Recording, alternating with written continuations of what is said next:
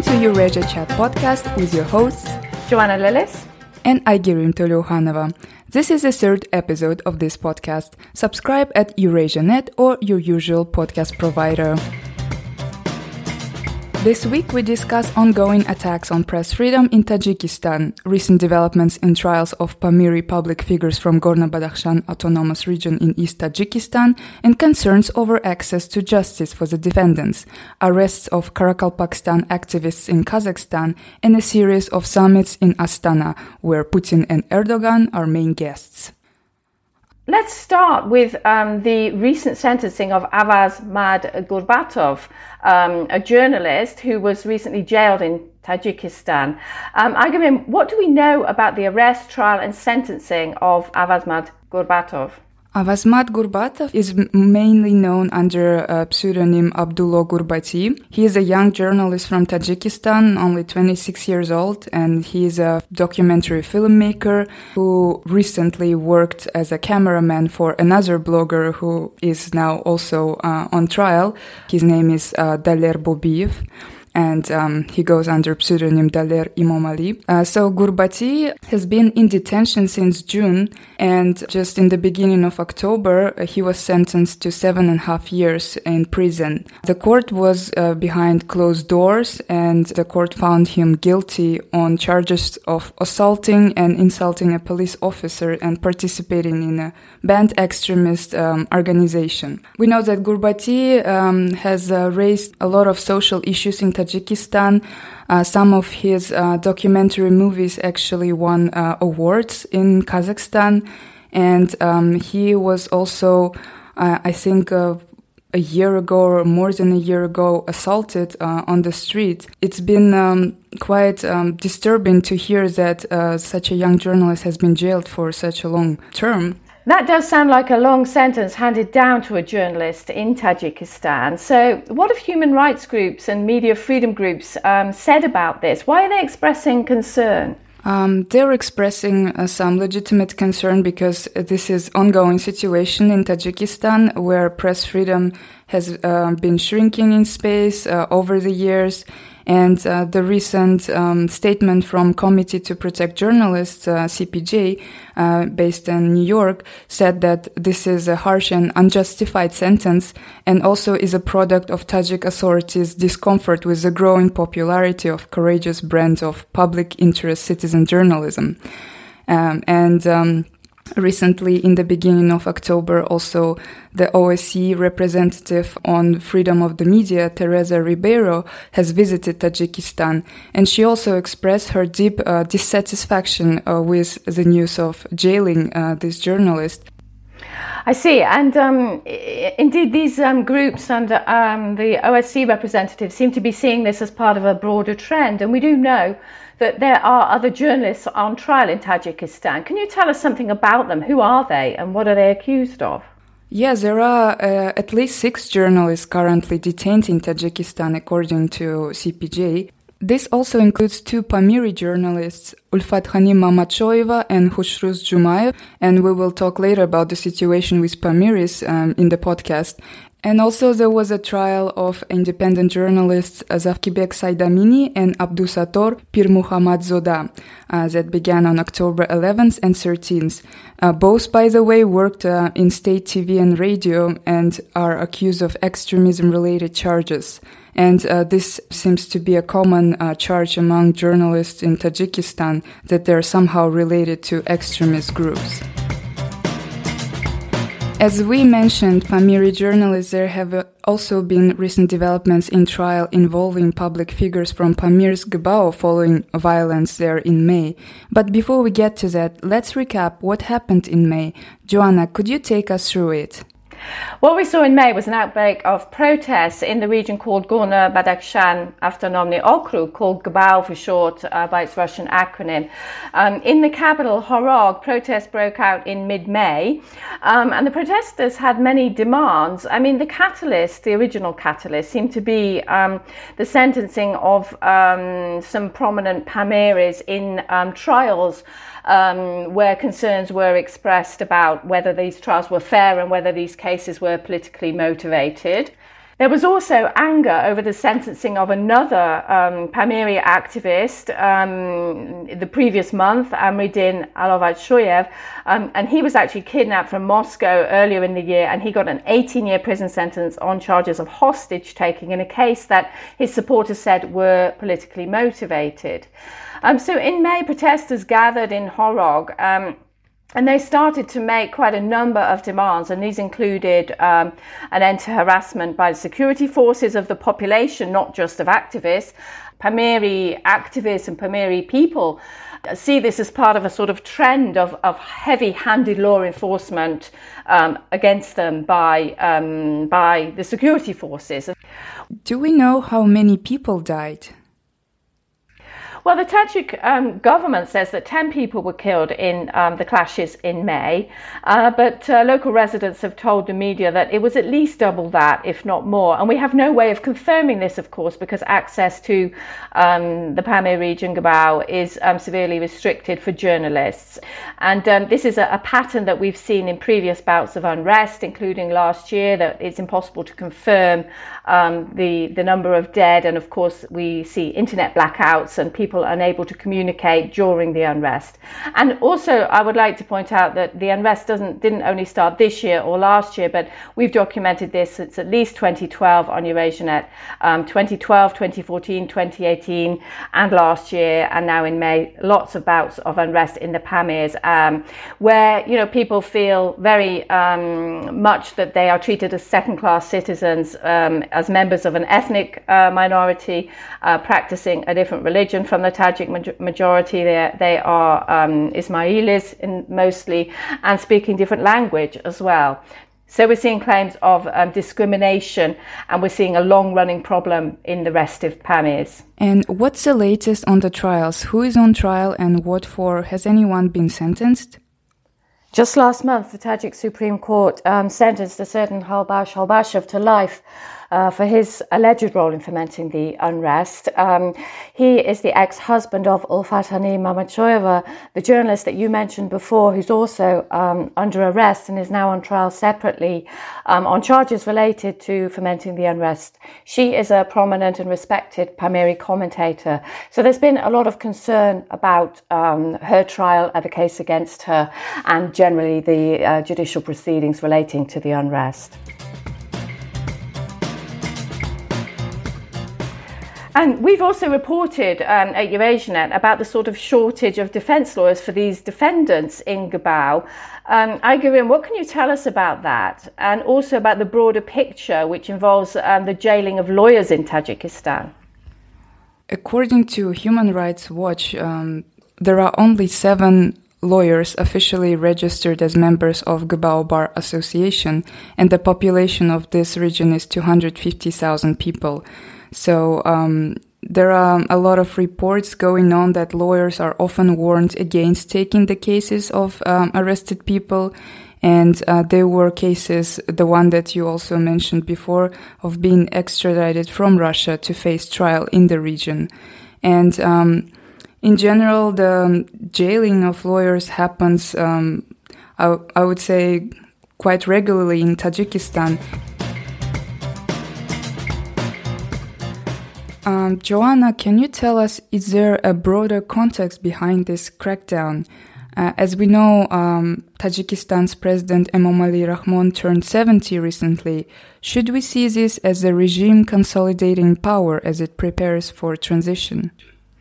Well, of course, there's a lot of um, speculation as Rahmon ages about whether he's preparing a transition or not. Um, I mean, there are definitely signs that he is preparing a transition and um, that the um, person who he's preparing to hand over power to is his son.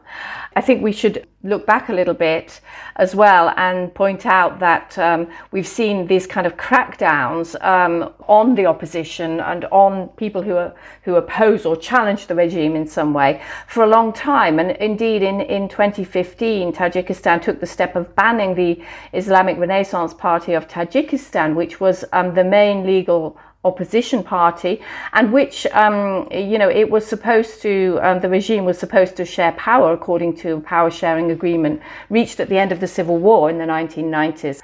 There's been a lot of reports of violence used um, against opponents of the regime. Um, a certain uh, regime opponent, Umar Ali Kovatov, was gunned down in Istanbul in 2016 in suspicious circumstances. Um, so there is constant speculation that um, Emomali Rahmon is preparing to hand power to his son, uh, Rustam Emomali. He's now chairman of the Senate and he's held a string of important positions that appear to be preparing him for power. I'd urge our listeners to check out the Eurasianet website where we have a lot of reporting from Tajikistan, including on the unrest in the Pamirs, the subsequent tr- trials, trials of journalists, and also on possible succession issues. Now we're going to discuss the latest developments surrounding Karakalpakstan, um, the autonomous region of Uzbekistan, where deadly violence broke out in July after the government unveiled some constitutional changes that would have diluted Karakalpakstan's special status. Now, there have been some developments um, involving Karakalpakstan, in fact, in neighboring Kazakhstan. Aigerim, what's been going on? Uh, in Kazakhstan, as of now, there are at least four Karakalpak activists in pretrial detention in Kazakhstan. And the most recent fifth case, uh, Nietbay Urazbayev, uh, who has been placed on a wanted list by Uzbekistan for allegedly undermining Uzbekistan's constitutional order. Uh, he's been um, visited by police after work among these four Karakalpak activists, um, there are two women, Aziwar Mirmanbetova, who was detained on October 4th and on October 7th arrested for 40 days, and uh, Raisa Khudaybirgenova, who was based in Almaty and worked as a cardiologist, and um, two men, uh, Jangelde Jaksembetov and Koshkarbay Turumiratov. Uh, they were detained. Uh, one was taken from work, another one was taken from home. And uh, Muratov was actually planning to participate in recent OSCE conference in Warsaw uh, with his report about the actions of Uzbek government during the suppression of protests in Karakalpakstan. And uh, the latest um, activist Nietbay Urazbayev, he is based in uh, Aktau in uh, western Kazakhstan. And we know from uh, Karakalpak diaspora activists that um, some of them speculate that um, the intent um, was to prevent those activists from attending human rights conference in Warsaw that was taking place from September 26 to October 7th. So, what are human rights groups um, saying about these detentions in Kazakhstan? Um, human rights groups uh, express concern, and uh, Kazakhstan International Bureau for Human Rights and Rule of Law um, also says that uh, Karakalpaks who are living in Kazakhstan are very concerned about um, the fates of their compatriots, and um, they fear that um, it is happening with the support of Kazakh authorities. And Bureau also um, mentions that those uh, activists who can be deported back to their country, which is uh, Uzbekistan, can run a serious risk of being tortured or even killed. Joanna, I wanted to ask you as well because you actually visited Karakalpakstan uh, in the immediate aftermath of the violence, um, and you were also briefly detained. Uh, can you tell us what was the mood there like? What did you find, and what had happened? Yes, um, I arrived in, in Karakalpakstan um, in early July. Um, on the Sunday morning, the violence had broken out on uh, Friday afternoon, evening, so it, it was the immediate aftermath uh, I think I, I, summed up the mood that I found in the long report that we published on Eurasianet, uh, which was headlined Karakalpakstan Dazed, Confused and Angry After Deadly Turmoil. That was the mood I found. Now, the government has, um, you know, blamed this violence on uh, people stoking trouble and um, at some points um, uh, uh, uh, talking about outside forces. We can see from arrests that have taken place in Kazakhstan that they're talking about, you know, in some cases, cases at least about um, members of the diaspora um, and their activities on social media, presumably. But, uh, you know, I mean, the local people that I spoke to said that the protests were spontaneous and they said that they broke out, firstly, because the mood had become angry after uh, people learned that a constitutional referendum that was planned um, would involve voting on changes to the constitution that would have diluted the special status that Karakalpakstan has enjoyed um, throughout the period of independence, under which it has its own sovereignty and has the theoretical uh, right to seek independence from Uzbekistan. So the mood was already very angry when a prominent blogger in the region, Daulat Murat Tajimaratov, was detained, um, allegedly for calling for protests over that. Now, um, people um, who work in the bazaar, where the epicenter of, of the, the, sort of start of all this uh, was, um, they told me in whispers a lot of the time because they were frightened um, that um, you know they just went out um, onto the streets because they were angry over that arrest and they were angry over the constitutional changes. Now, what happened next is disputed. Um, at some point, violence um, did break out. Do we know how many people were killed in the clashes? Well, according to official figures, at least 21 people were killed, and that included four law enforcement officers. Um, and the official investigation into the events does seem to be unfolding behind a sort of veil of secrecy. Uh, we don't even know how many um, people are detained currently in connection with the unrest. We know 500 were detained in the immediate aftermath, but presumably some were released after, you know, with warnings or fines. So the trials have not begun. There's a lot of uncertainty um, about what's happening. And can you briefly tell me what's happening uh, with a constitution uh, referendum now and where it's all going? Immediately after the violence, the president, uh, Shavkat Mirziyoyev, said that the changes related to Karakalpakstan specifically um, would be scrapped. So far, that referendum hasn't been called, and um, uh, you know, at the moment, it seems to be postponed indefinitely, although it hasn't been taken off the table. We're going to have a report from Karakalpakstan coming up on EurasiaNet in the near future, so you can check out our reporting on all of this, including the detention of the activists on EurasiaNet. So, Kazakhstan's been in the international spotlight again because of uh, hosting a number of um, summits, conferences with uh, several world leaders attending. Um, the world's, of course, watching uh, where Vladimir Putin is going and what he's doing at the moment. And he was in Kazakhstan last week, as was um, Turkey's President Recep Tayyip Erdogan. Asian leaders visited for a summit of the Conference on Interaction and Confidence Building in Asia, sort of dialogue platform um, that uh, was Kazakhstan's brainchild. And um, I think what was interesting about that was um, a statement of support for Kazakhstan that was made on the sidelines of that summit by Erdogan before the summit started when he met President Kassym-Jomart Tokayev. Uh, Aigerim, what did he say about Kazakhstan? And what does that tell us about the role Turkey is now playing um, in Kazakhstan and Central Asia?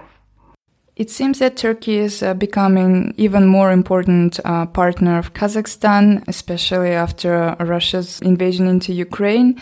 And Erdogan actually said uh, something quite similar to what Xi Jinping said when he visited Kazakhstan in September.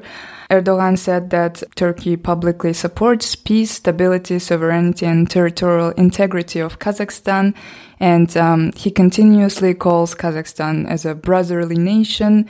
Uh, which has been also, I noticed, shared across um, different media outlets that Turkey is seen as a brotherly nation, at least in Kazakhstani media outlets.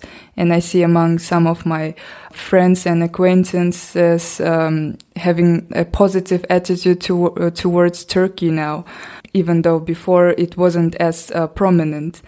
Yeah, I think that in terms of um, closer cooperation with Turkey, it seems like Turkey wants to step up and have a deeper uh, connection with Kazakhstan and not just um, due to shared, let's say, Turkic identity, but right now Kazakhstan is trying to uh, have as many options and as many uh, countries um, like supporting and showing support uh, of Central Asian countries, and I think Turkey is one of of them.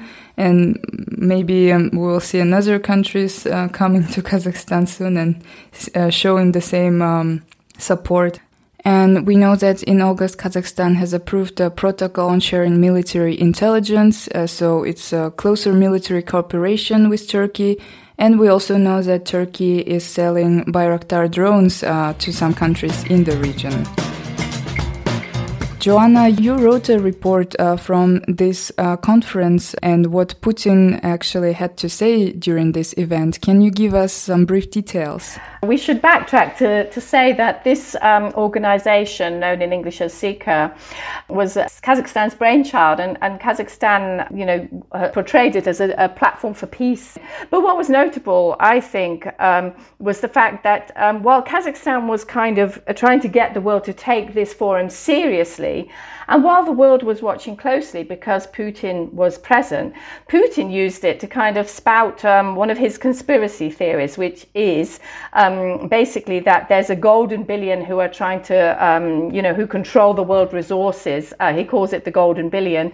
And uh, they are basically trying to, to rob the world and destroy Russia. Now, I think, it, you know, that's kind of um, slightly awkward for a country like Kazakhstan, which takes its diplomacy very seriously and its soft power and is also trying to distance itself from Russia, um, you know, so as not to be tainted by Russia's war in Ukraine. And of course, um, last week, Kazakhstan also hosted um, a summit of the CIS, the Commonwealth of Independent States, the post Soviet countries, although, of course, not all of them, certainly not Ukraine, and um, also hosted a Central Asia Russia summit last week. And, um, you know, I think this is all a sign of, um, you know, Russia trying to shore up its position in this region, even as the Central Asian countries kind of try, draw away somewhat. And, you know, you can see a lot of reporting about that on EurasiaNet. Um, but there was also opposition in Kazakhstan towards Putin visiting at all. Um, and Aigerim, we know that one man um, ended up behind bars because of that. What can you tell us about that? Yeah, this man is among actually several people who expressed um, their concern uh, of Putin's visit in Kazakhstan. I know that on social media, a lot of um, people uh, in Kazakhstan were against Putin coming. Some uh, feminist activists in Almaty were also uh, protesting, and other activists were detained in Almaty before the feminist activists came. There were some quite high tensions uh, over Putin's visit. And um, the latest case is Almaty's resident Rafik Jalil Kasimov, um, arrested for 15 days after publishing a video condemning Putin and his arrival to Kazakhstan. And he also um, called out to go to protest, and he was actually uh, charged on uh, infringing the um, public assembly laws.